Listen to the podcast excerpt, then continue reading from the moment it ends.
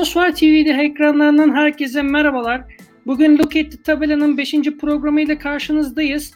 Bugün Doğukan'la birlikte Türksel Süper Lig'in 5. haftasındaki maçları değerlendiriyor olacağız. Doğukan hoş geldin, merhabalar.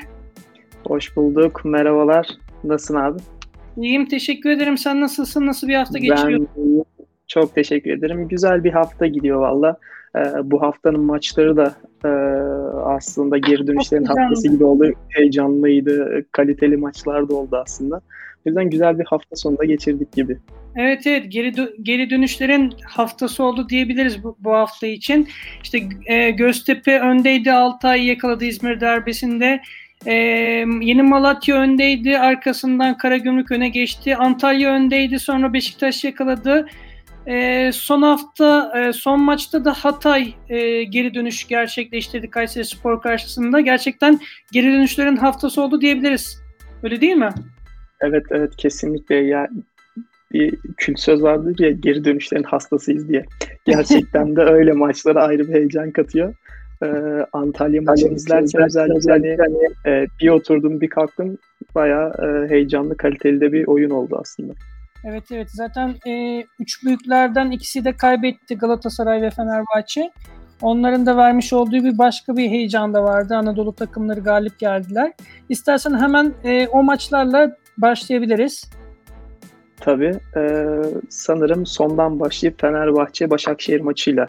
Evet. Ee, Fenerbahçe e, maçıyla başlayalım dilersen. Başakşehir'in 2-0'lık bir galibiyeti orada geldi. Okaka'nın ve Gudrassen'in golleri vardı. E, sen maçı izlemişsindir muhtemelen. Nasıl bir e, maç izledin? Fenerbahçe ve Başakşehir adına izlenimlerin nelerdi? Maç hakkındaki görüşlerini senden dinlemek istiyorum.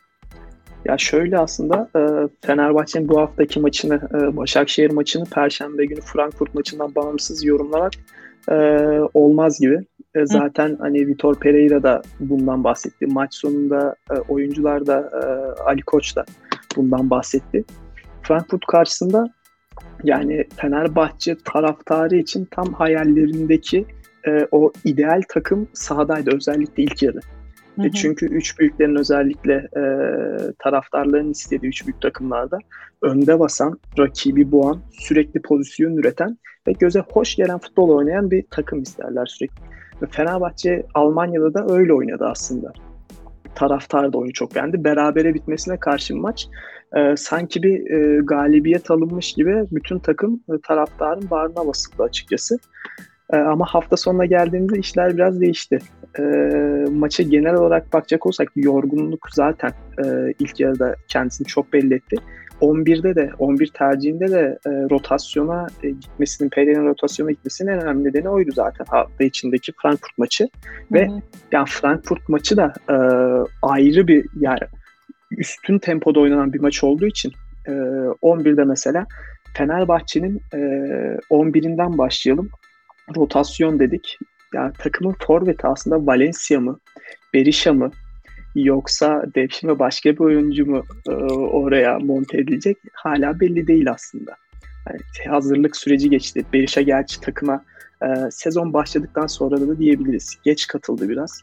Aslında ee, Doğukan aslında Doğukan bence yani tek bir forvet üstünden nitelendirmek doğru olmuyor. Pek çok yorumcu, pek çok e, köşe yazarı Fenerbahçe'nin e, forveti diye tek bir kişiyi kastediyorlar. Ama aslında sistem 4-3-3 e, pardon 3-4-3 olduğu için aslında orada o hattı, forvet hattını üçlü olarak nitelendirmek gerekiyor. Bence hani oradaki ideal isimlerin e, sıralaması işte Valencia, e, Berisha, Pelkas gibisinden aslında üçlü bir tandem olarak nitelendirmek daha doğru olabileceğini düşünüyorum ben. Kesinlikle, kesinlikle öyle. Ee, ama o bahsetmek istediğim şu aslında biraz da hani e, takımın e, ezber bir e, oyunu Hı-hı. ve e, ilk 11'de sayabileceğimiz belli isimlerin olması gerekiyor bence. E, ama geldi daha ligin çok başı e, kesinlikle. E, ben Fenerbahçe'nin doğru bir yolda olduğunu da düşünüyorum e, oynadığı futbolla. Bu hafta istisnalardan bir tanesiydi evet. Ama şunu da unutmamak lazım. E, bu takım daha Avrupa maçı çok fazla oynayacak içeride ve dışarıda. Seyahatleri çok fazla olacak hafta içinde. Dönüp tekrar hafta sonu maç oynamak durumunda kalacak. E, o yüzden e, buradan sadece bir ders çıkarılıp yola daha sağlam, emin adımlarla devam edilmesi gerekiyor ki Vitor Pereira'nın da zaten e, gereken e, dersleri aldığını düşünüyorum. Kendisi de söyledi. Bu maçtan e, öğrendiğimiz çok şey var diye. E, maç sonunda da zaten bunu e, belirtti ama son olarak şunu söyleyeceğim. Yorgunluk dedik. E, yorgunlukla beraber Fenerbahçe'nin e, eksik oyuncuları da e, aslında biraz e, fark yarattı. Yani İrfancan Kahveci'nin e, ön tarafa katkısı aslında maçı çok farklı boyutlara getirebilirdi. Veya tam formda bir Pelkas, sakatlıktan yeni çıkan bir Pelkas değil de günde bir Pelkas e, gerçekten fark edebilir ama sezon içinde e, düşüşler çıkışlar her zaman olacak. E, önemli olan o düşüş ve çıkışlardaki bence strateji ve stres yönetimi. Fenerbahçe taraftarının ben bu konuda çok eksik kaldığını düşünüyorum açıkçası. Bence biraz bunu konuşmamız lazım. Hani geçen sene Fenerbahçe en çok yoran şeylerden birisi bence oydu. Takım kazanınca e, arşa çıkarılıyor.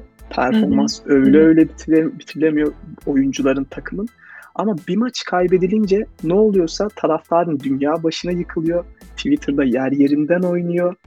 Ee, yani diğer camialarda ben bunu görmüyorum aslında. Biraz daha soğukkanlı olup, biraz daha ayakların yere sağlam basıp emin adımlarla ilerlemesi şampiyonluk yolunda e, en önemli etkenlerden birisi. Şimdi son bir şey daha ekleyeceğim abi.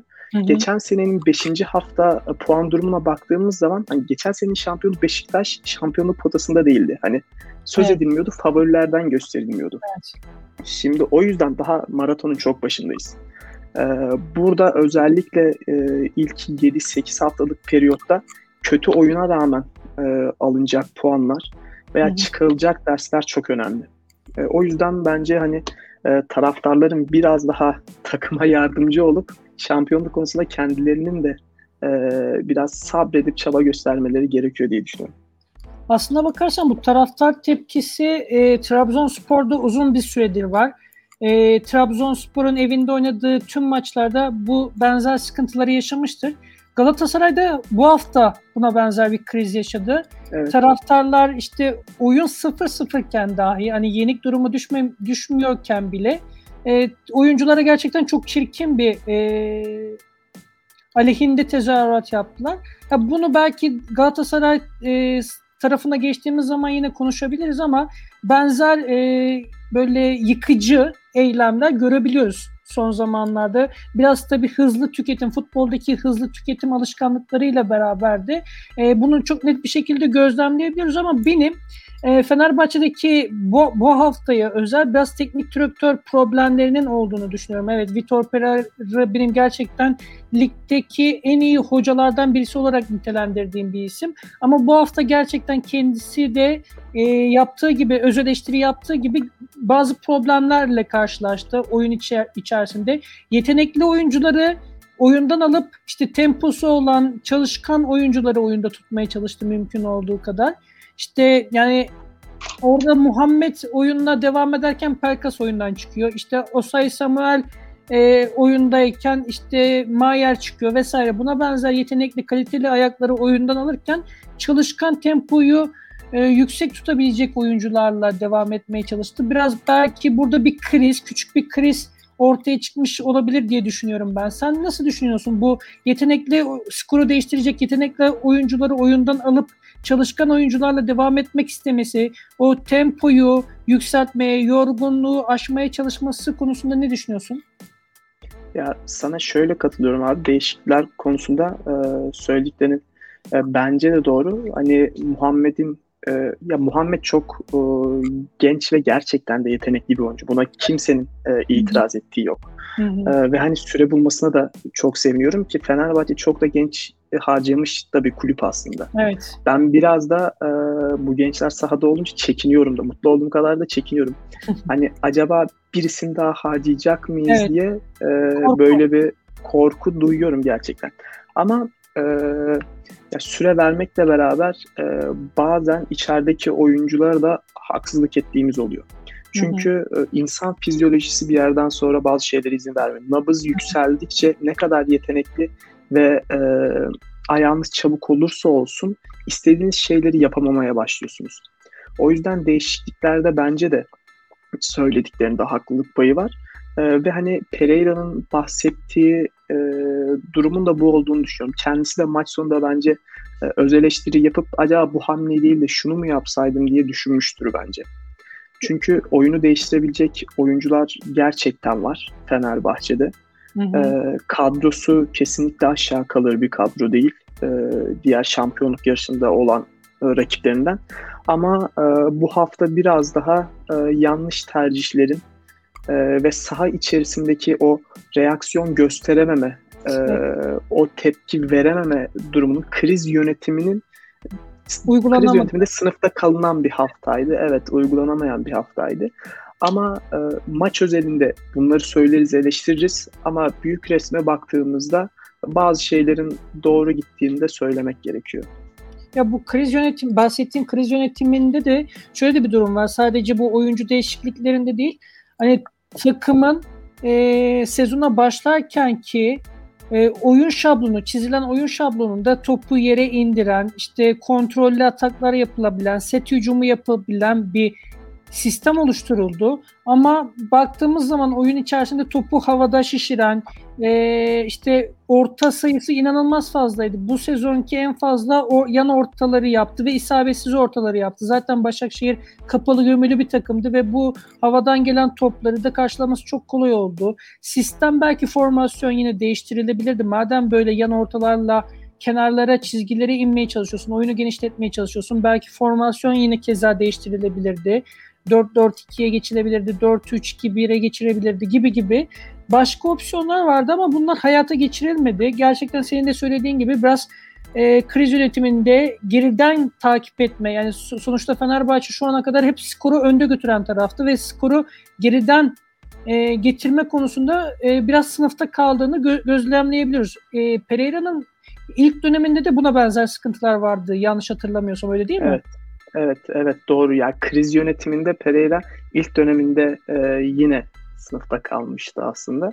Ama ben kendini geliştirdiğini ve biraz daha olgunlaştığını düşünüyorum. Gerek e, hani basın toplantılarında duyduklarım, söyledikleri, gerek e, oyunun içinde sahaya koyduğu takım, sahayı yansıttığı ruh bana biraz da bunu gösteriyor aslında. Ama dediklerinden hani e, açmak istediğim bir iki parantez var abi. Hı Ee, Süper Lig dinamikleri deriz hep. Süper Lig'in evet. dinamikleri farklıdır. Süper Lig'in dinamikleri başkadır diye. Ee, yani gerçekten de Sivas maçında, Fenerbahçe Sivas maçında net bir şekilde ortaya çıkan e, ve her zaman gördüğümüz aslında kapalı savunmayı açamama problemi bu maçta da biraz e, kendini gösterdi. Şunu şunu da söylemem lazım. Yani Aykut Hoca'ya hakkını vermek lazım. Hı hı. Sezonu her ne kadar kötü bir başlangıç yapsa da çok akıllı bir futbol oynadı bence. Sabırlı, hı hı. akıllı. Aykut Hoca her zaman yani şunu der. Benim de e, beğendiğim bir hocadır aslında. Hücum futbol diye bir şey yok. Ya gerçekten de yok. Hani futbol iki yönlü hem ofansa hem defansı dengeli bir şekilde yaptığında aslında galibiyet sana geliyor. Hı hı. O yüzden Fenerbahçe senin dediğin gibi kapalı savunma açmanın en önemli yollarından biri sabırlı olmak. Üçüncü bölgede topla fazla oynamak. Çizgiye kadar, out çizgisine evet. kadar inmek. Oyunu genişlet. Ee, evet, rakibin dengesini dağıtacak Hı. şekilde topu hızlı çevirmek. taşımak, hızlı çevirmek evet, kesinlikle. E, aynen Fenerbahçe bunda biraz eksik kaldı. Bir de e, Fenerbahçe'nin yeni transferleri aslında Türkiye Ligi'ne yavaş yavaş alışan oyuncular. Hani Berisha bunlardan biri, Meyer bunlardan biri, Derossi bunlardan biri. Yani şöyle bir anekdot anlatayım. E, Mamadou Niang Fenerbahçe'ye geldiği zaman e, hani bunu birinci ağızdan diledim. Orkun Yazgan da o dönem Fenerbahçe'de görev alan e, kişi de hani kendisi de bir televizyon programında anlattı bunu. Ee, Niang Fenerbahçe'ye geldiğinde hani sürekli maç sonu röportajlar ya burada çekiyorlar, burada çok fazla çekiyorlar diye itiraz ediyormuş sürekli. Hani bundan yakınıyormuş. En sonunda çözümü şöyle bir şey de bulmuş. Large olan formayı artık malzemeci demiş ki bana medium forma ver artık beni çekemesinler. Yani evet, evet yani bu lig aslında biraz daha sertliğin olduğu, biraz daha farklı dinamiklerin işlediği bir lig. O yüzden kadronun büyük bir bölümünün yeni olduğu bir Fenerbahçe'de de e, ileriki haftalarda e, farklı bir takımda görebiliriz bence. Evet. İstersen bu yeni takım, ligin yeni takımlarından birisine daha geçelim. Galatasaray'da yeniden kurulan bir takım. Aslında bu noktada e, yeni kurulmuş derken ben araya bir es koymak istiyorum e, erkek futbolu konusuna. Kadın futbolu konusuna burada e, değinmek istiyorum birazcık. E, Fenerbahçe ve Galatasaray'da Beşiktaş'tan sonra da bir kadın ta- futbol takımı kurmaya e, başladılar. Lige adapte olacaklar. Bu birincilikten mi başlayacaklar, e, üçüncülükten mi başlayacaklar tartışması biraz sürüyor. Galiba şu anda bir muallak bir süreç var. Birincilikten başlamak istiyorlar ama bunu yapabilecekler mi e, bilmiyorum ama e, kadın futbolu konusunda bir şube açılması ve sportif anlamda bu noktada faaliyet göstermesi bu iki büyük takımımızın bence çok olumlu e, bir hamleydi. Günümüz futbolunun, günümüz futbol endüstrisine adapte olma konusunda çok önemli bir girişim olarak görüyorum ben. Bu noktada e, bu iki camiamızı da tebrik ediyorum ben. Arkasından da yine Galatasaray'a geçelim istersen. E, Galatasaray'ın da aslında Fenerbahçe gibi bazı benzer problemleri vardı. E, 1-0'lık bir sonuç var Alanya Spor'a karşı alınan ama e, oyun gerçekten çok kısırdı. E, senin e, izlenimlerin mevcut mu bu konuda? Maçı izleme şansın oldu mu yoksa ben mi devam edeyim? Şöyle maçı takip edebildim aslında. Ya benim gözüme çarpan en önemli detay hani tribün o tepkisi karşısında ben şey arkadaşıma bakın ne oluyor yani Çok neden no, aynen ortada ne var yani ne oluyor neden bu tepki oldum yani maçta en çok aklıma kazınan sahne oydu aslında. Hani bana biraz e, nedensiz ve anlamsız geldi. Biraz da insanlar birbirini tetikledi gibi evet, e, evet. oldu galiba. Özellikle hani e, Yedlin'e ve Babel'e karşı galiba e, şeyler, tepkiler de oldu. Bu aslında yani Trabzonspor'da Abdülkadir'le başladı. Yani böyle bir gelenek var. Yani bu sezona özgü bir gelenek diyebiliriz belki de buna. Abdülkadir'le başladı. Çocuk kenarda gözyaşlarına boğuldu, ağladı. İşte yine Galatasaraylı oyuncular işte soyunma odasında ağladıkları işte Yetlin'in işte diğer oyuncu kimdi? Yetlin'le Anhol. Babel. Anhol. Babel pardon Anhol değil. E, Babel'le e, Yetlin yani çok büyük tepkiler aldılar. E, ve gerçekten ben anlam veremedim sana söylediğim gibi ve gerçekten oyun 0-0 tamam her futbolcu hata yapıyor ama e, hiç bu zamana kadar böyle keskin tepkiler görmemiştik. Yani kendi futbolcunu yuhalamak gerçekten ben evet. şu ana kadar... Yani maç içinde ve 0-0 devam ederken ezici bir e, durum yokken ortada Evet. Garipsediğim bir şeydi benim de. Ve e, Fatih Terim de açıklama yaptı. Yani rejenerasyon çalışması ya- yapıyorlar maç sonunda. Rejenerasyon çalışmasını bekleyip o rejenerasyon çalışmasında insanlara futbolcular küfrediyorlar vesaire falan. Yani bilmiyorum belki ya ben komple teorilerine çok inanan bir insan değilim ama yani planlı programlı mı bir e, sistem bu? Çünkü yani gerçekten bu sezona özgü en başından itibaren bu şekilde ilerliyor. Ben anlam veremiyorum gerçekten. Evet. E, kulüp taraftarlarımızı. E, ya yani şey hı hı, dinliyorum.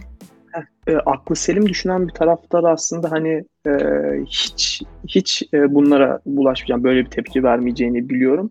Hatta hı hı. Fatih Terim de maç sonunda hani e, yanlışsam düzelt lütfen Emre Akbaba'nın da evet. e, gitmesinin nedenlerinden birinin bu olduğunu söyledi. Yani oyuncuları çok çabuk harcıyoruz. Evet. Ki Emre Akbaba da gerçekten e, Galatasaray'da kaliteli ilk 11'e oynayabilecek oyunculardan ki oynayan oyunculardan birisiydi de sakatlık evet. geçirmeden önce. Evet, e, evet. yani bu planlı programlı dedik. E, ben de aslında ilk başlarda yani ilk başlarda dediğim birkaç sene önceye kadar e, gerek sosyal medyada gerek sette, tribünde bunların planlı programlı olduğuna çok fazla ihtimal vermiyordum açıkçası. Hı hı. Ama gerek yaşadıklarım, gördüklerim, e, gerekse hani çevreden duyduklarım da bunların planlı e, ve programlı yapılabildiğini de hani e, gösterdi bana ki emin oldum. Özellikle sosyal medyada. Ya Ali Koç yine bahsetti. Hani çok fazla Fenerbahçe'ye kaydırmak istemiyorum konuyu ama Hı hı. Sosyal medyada yine yürütülen bazı şeylerden bahsetti. Hı hı. Evet planlı programlı yapıldığı oluyor. Ee, kesinlikle bunda hiç şüphem yok. Eminim ki gördüm biliyorum da. Hı hı. Ee, Galatasaray'ın bu yaşadığı planlı programlı mıydı? Belki.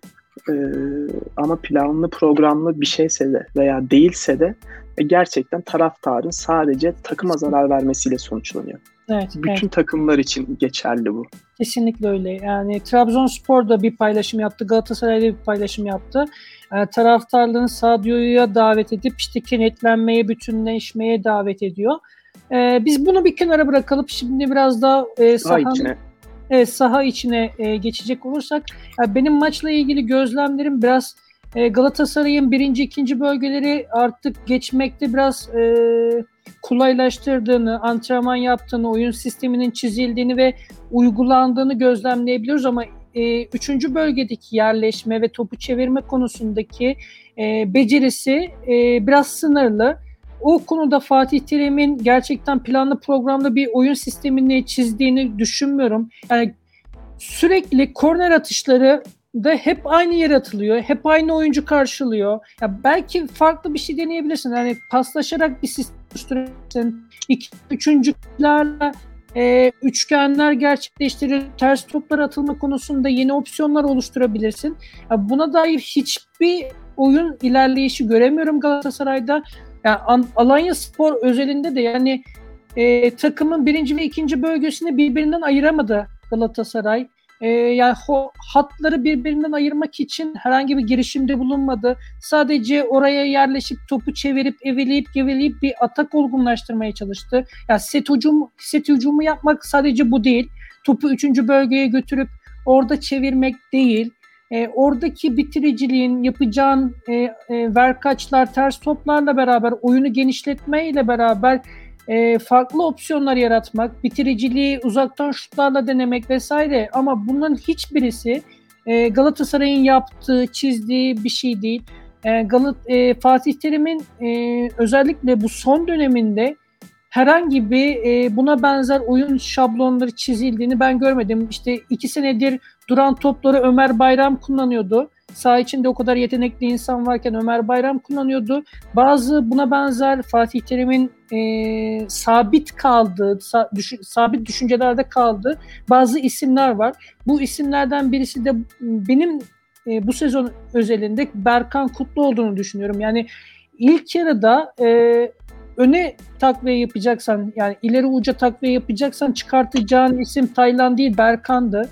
Ee, yani oyuncu değişikliklerinde de ve oyun yerleştirilmesinde de bazı sıkıntılar olduğunu düşünüyorum. Yani Lazio karşısında güçlü, dinamik, koşan eden bir orta saha yaratmak istiyorsun. Belki Morutan e, sağ öne tercih edilebilir bu noktada.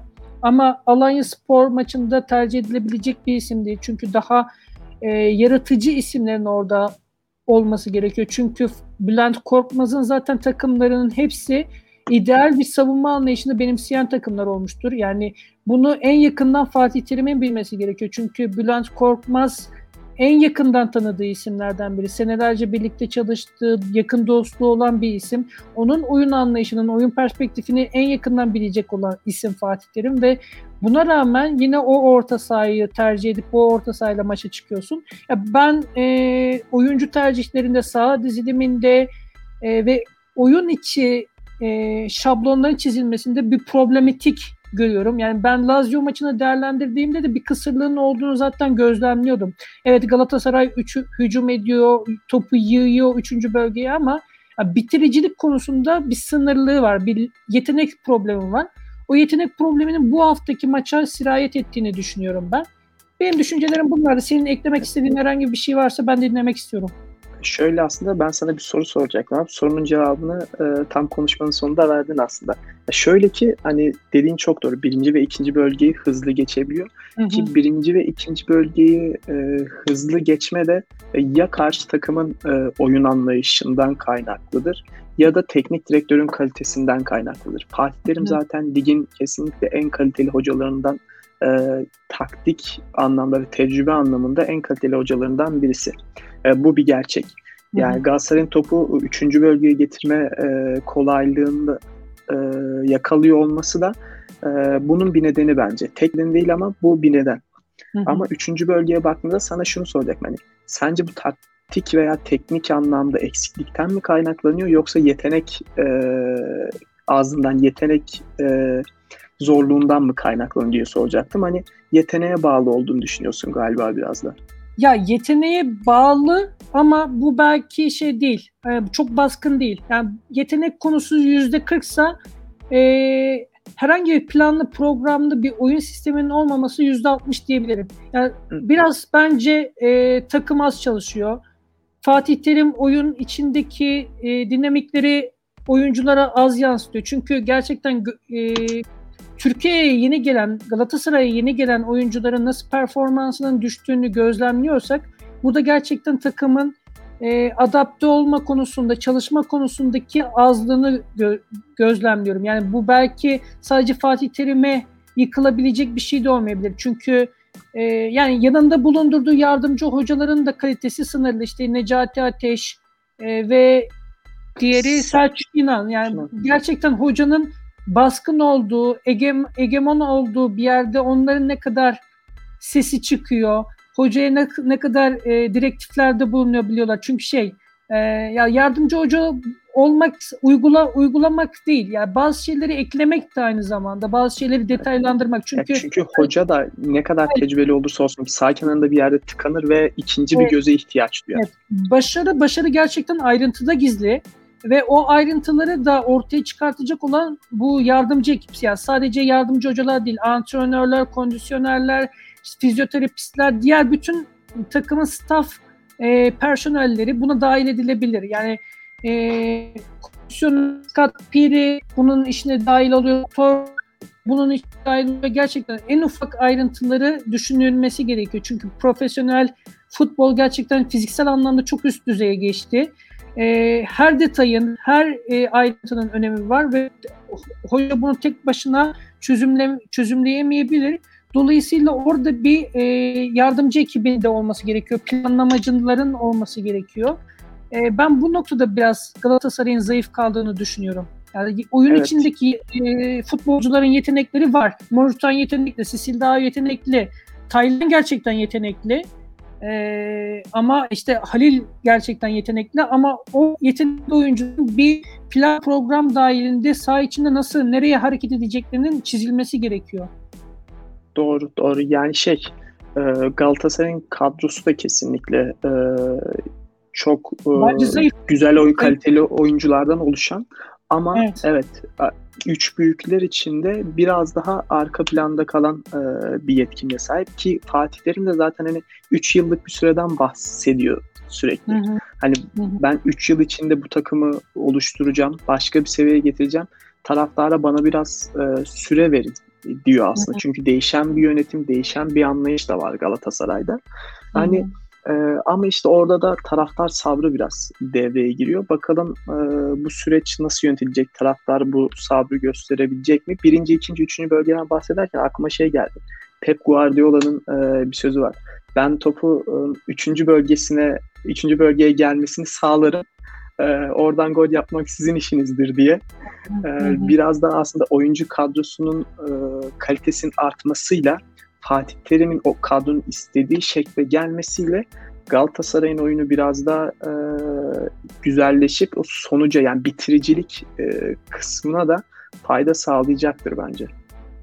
Ya ben burada yani özel yeteneklerin fark yaratma konusunda çok katılmıyorum. Yani şimdi baktığımız zaman küçük takımların büyük takımları yendiği zamanlara sadece o adamlar geriye çekilerek kontrol atak yaparak bu büyük takımları yenmiyor işte ne bileyim Galatasaray'ın Malmö'yü yenildiği zamanlar, işte ne bileyim e, Vardar'ın Fenerbahçe'yi elediği zamanlar, işte Östersund'un Galatasaray'ı elediği zamanlar e, kadro olarak Galatasaray'ın kadrosu daha iyiydi, daha yetenekliydi. Ama e, Östersund'un, Vardar'ın oyun planı vardı, oyun şablonu var. Kimin koşacağı, kimin nereye topu atacağı, e, kimin hangi açıyla topu nereye vuracağı bunun hepsi belirgindi.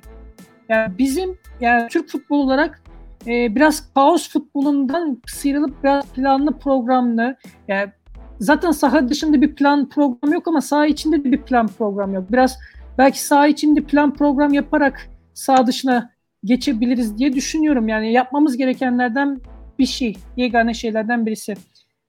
İstersen evet, daha fazla evet. uzatmayalım. Tabii. Beşiktaş Beşiktaş Beşiktaş tarafına geçelim. Haftanın en heyecanlı maçından birisiydi galiba. Gerçekten, gerçekten öyle. Yani 2-0 kırmızı kart ve ona rağmen e, şey Beşiktaş öne geçiyor. Sanki e, handikaplı bir e, karşılaşma oldu. Yani şey verdi, ödün, ödünç verdi iki gole Beşiktaş. Arkasından kolay bir şekilde çevirmeye başardı. Ya ben çevirebileceğini düşünüyordum ama bu kadar kolay bir şekilde çevirebileceğini düşünmüyordum açıkçası. Çünkü Ersun Yanal'ın takımları gerçekten sert takımlardır. Koşan, eden, yerleşen takımlardır. Hani hücum son, so, sorunları yaşayabilen takımlar ama en azından defansif anlamda başarılı olan, evet. koşan, mücadele eden takımlardır. Ama Antalya Spor'da bunu göremedik. Senin düşüncelerin ne e, Beşiktaş maçı hakkında? Ya şöyle aslında e, yine e, üç büyükler gibi Beşiktaş da e, bir Şampiyonlar Ligi maçından döndü aslında. Arada biraz daha süre vardı gerçi ama Dortmund maçında da Beşiktaş hiçbir şekilde ezilmedi ve ayakları yere bastı maçta. Ki Şampiyonlar Ligi'nin temposu da gerçi bütün maçların öyle bambaşka bir tempodu. Beşiktaş 110 kilometreye yakın o maçta koştu ve üstüne gelip bu maçta 2-0'dan maçı çevirdi. Hani burada bir kere Sergen Hoca'nın e, hakkının verilmesi gerekiyor. E, onun dışında Ersun Hoca tarafından bakacak olursak eğer Beşiktaş'a yine bir döneriz bence. Ama Hı-hı. Ersun Hoca'nın takımından beklemediğim e, bir ikinci yarı özellikle beklemediğim bir ikinci yarıydı. E, çünkü Antalya Sporu hani üç büyüklere karşı e, Anadolu takımları farklı bir futbol oynar genelde. Hmm. Daha oyunu kapatan, daha skoru aldığı zaman e, tempoyu yavaşlatmaya çalışan takım olarak ama de soyunma odasından sahaya döndüğü zaman Antalya Spor e, yine hızlı çıkan, geride boşluklar bırakan, risk alan bir takım görüntüsü vardı ki Beşiktaş'ta bunu affetmeyecek bir takım ve e, hocaya sahip. E, zaten Rıdvan'ın golü de e, öyle bir dakikada geldi ki oradan sonra maçın temposunu belirleyen Beşiktaş oldu. İplerini eline alınca da e, zaten bırakmadı. Hı hı. Ama değişikliklere biraz e, bakmak gerekiyor bence. Çünkü Ersun Hoca'nın e, kafasında bilmiyorum böyle mi hoca değişiklikleri bence e, biraz daha e, biraz da değil çok fazla geç yaptı yani Fenerbahçe evet. döneminde de böyleydi bence. Hoca nedense bilmiyorum hani e, 50. dakika 60. dakikada e, oyuncu çıkarma veya radikal bir değişikliğe gitme taraftarı hiçbir zaman olmadı yani. Oyun 2-1 oldu. E, Beşiktaş gerçekten geliyor ve gol atacağının sinyallerini çok net bir şekilde veriyor e, Antalya Spor hala aynı oyun anlayışına devam etti ki göze hoş gelen futbol sahada vardı aslında. Yani ben e, ikinci yarı izlerken özellikle top Beşiktaş'ın kalesinde birden e, Beşiktaş fırsat buluyor. Antalya Spor'un direkten dönen toplar oldu. Ya, heyecanlı bir maçtı. Ama hı hı. E, teknik adamların ve takımların biraz daha e, maçın heyecanından çok kazanmayı düşünmesi lazım bence. Sergen Hoca da zaten kazanmayı düşünerek e, bazı riskler aldı ve hani bu aldığı riskler de gerçekten doğru risklerdi bence. Ve e, hani rotasyon dedik, rotasyondan Hı-hı. bahsettik yayının başında. Beşiktaş da bir rotasyonla sahaya çıktı. Evet, evet. Ama sahaya çıkan hiçbir oyuncu diğerinin eksikliğini hissettirmedi. Hani Gezal hafta içinde yine e, forma giyen e, bir oyuncuydu. Sonradan oyuna dahil olup golünü attı. E, Rıdvan aynı şekilde yine e, sonradan Kesin. dahil olup golünü evet. evet evet yani biraz daha e, hem teknik direktör farkı hem teknik direktörün o ruhu sahaya yansıtışı e, Beşiktaş'ın kazanmasındaki en önemli etkenlerden birisiydi. E tabi Ersun Hoca'nın da kendisi de zaten maç sonunda söyledi. E, benim hatamdı diye. Hani hı hı. E, Ersun Hoca'nın yaptığı hatalarda e, Beşiktaş'ın e, kazanmasını sağladı. İşini kolaylaştı. Ya kazanmaktan ziyade hani bugün e, Mehmet Demirkol söylüyor bir zafer gerçekten büyük bir zafer. Hani 2-0'dan 3-2 Antalya Spor karşısında e, şampiyonluk yolunda alınmış e, çok önemli puanlardan birisi bence. Gerçekten yani bu kadar zor şartlarda özellikle deplasmanda 2-0 geriye düşüyorsun, kırmızı kart görüyorsun, iki oyuncun sakatlanıyor, çıkıyor yani tüm tüm ne, yani bir takımın başına ne kadar kötü bir şey gelirse o kadar kötü şey gelmesine rağmen kazanılan bir 3 puan var. Yani gerçekten inanılmaz takdir edilesi bir galibiyet. Sergen Hoca'yı, futbolcuları e, ayrı ayrı hepsini kutlamak gerekiyor. Yani atılan goller de gerçekten çok güzeldi. Klas gollerdi. E, yani zaten o kadar olgun bir futbol oynuyor ki Beşiktaş gerçekten e, futbol severlerin gözleri e, bayram ediyor. E, hem iyi oyun hem iyi kaliteli futbolcular e, iyi bir teknik direktör gerçekten oyun hakkını veriyor. E, yani belki Galatasaray ve Fenerbahçe kısmında eksik olan taraflar bunlardı. Sürekli yapılan tekrarlarla beraber sağlanan iyi bir futbol. Ee, Beşiktaş'ı tebrik ediyoruz. Arkasından hemen Trabzonspor'a geçelim istersen. Trabzonspor ve e, Karagümrük maçlarını son olarak ikisini değerlendirelim. Arkasından yayınımıza veda edelim. Zaten kısıtlı da bir zamanımız kaldı. Bakasetas'ın e, harika muazzam bir golü vardı Trabzonspor adına. Yine ipten alan oyuncu oldu. Gerçekten Yunanistan milli takımında da harika bir futbol ortaya koyuyor. Trabzonspor'da da harika bir futbol oynuyor. Yani gerçekten Alanya Spor'daki e, oyunu dönemsel olarak değilmiş. Gerçekten üstüne koyan, evet. her dönem üstüne koyan bir futbolcu haline geldi Bakasetas. Gerçekten benim çok takdir ettiğim bir e, kişi futbolcu haline geldi. Çünkü e, Türkiye'ye gelen yabancı oyuncuların pek çoğu dönemsel bir performans sergilerler ve o her seferinde üstüne koyarak devam ediyor ve gerçekten burada yıldız bir futbolcu haline geldi. Ee, senin Trabzonspor maçı özelinde bir izlenimin var mı? Eklemek istediğin herhangi bir şey var mı? Ya şöyle aslında Bakasetas konusunda söylediklerine kesinlikle katılıyorum. Hani e, hem oynadığı futbol e, göze hoş geliyor hem de skora katkı vermeye de devam ediyor. Ya Abdullah Avcı'nın e, takımı da zaten hani Trabzonspor sene yani çok iyi başlayan takımlardan hatta e, çoğu kişiye göre de favori gösterilen takımlardan birisi. Hı-hı. Daha çok erken gerçi ama e, oynadığı futbol da gerçekten e, tabii her takım iniş çıkışı olacak. E, ama umut vadeden takımlardan birisi bence. E, Trabzonspor'da e, özellikle e, yani Beşiktaş'ta zaten e, bunu gördük geçtiğimiz senelerde. Abdullah Avcı'nın bu sene özellikle dokunuş çünkü bu sene tam anlamıyla takıma tesir edebildi.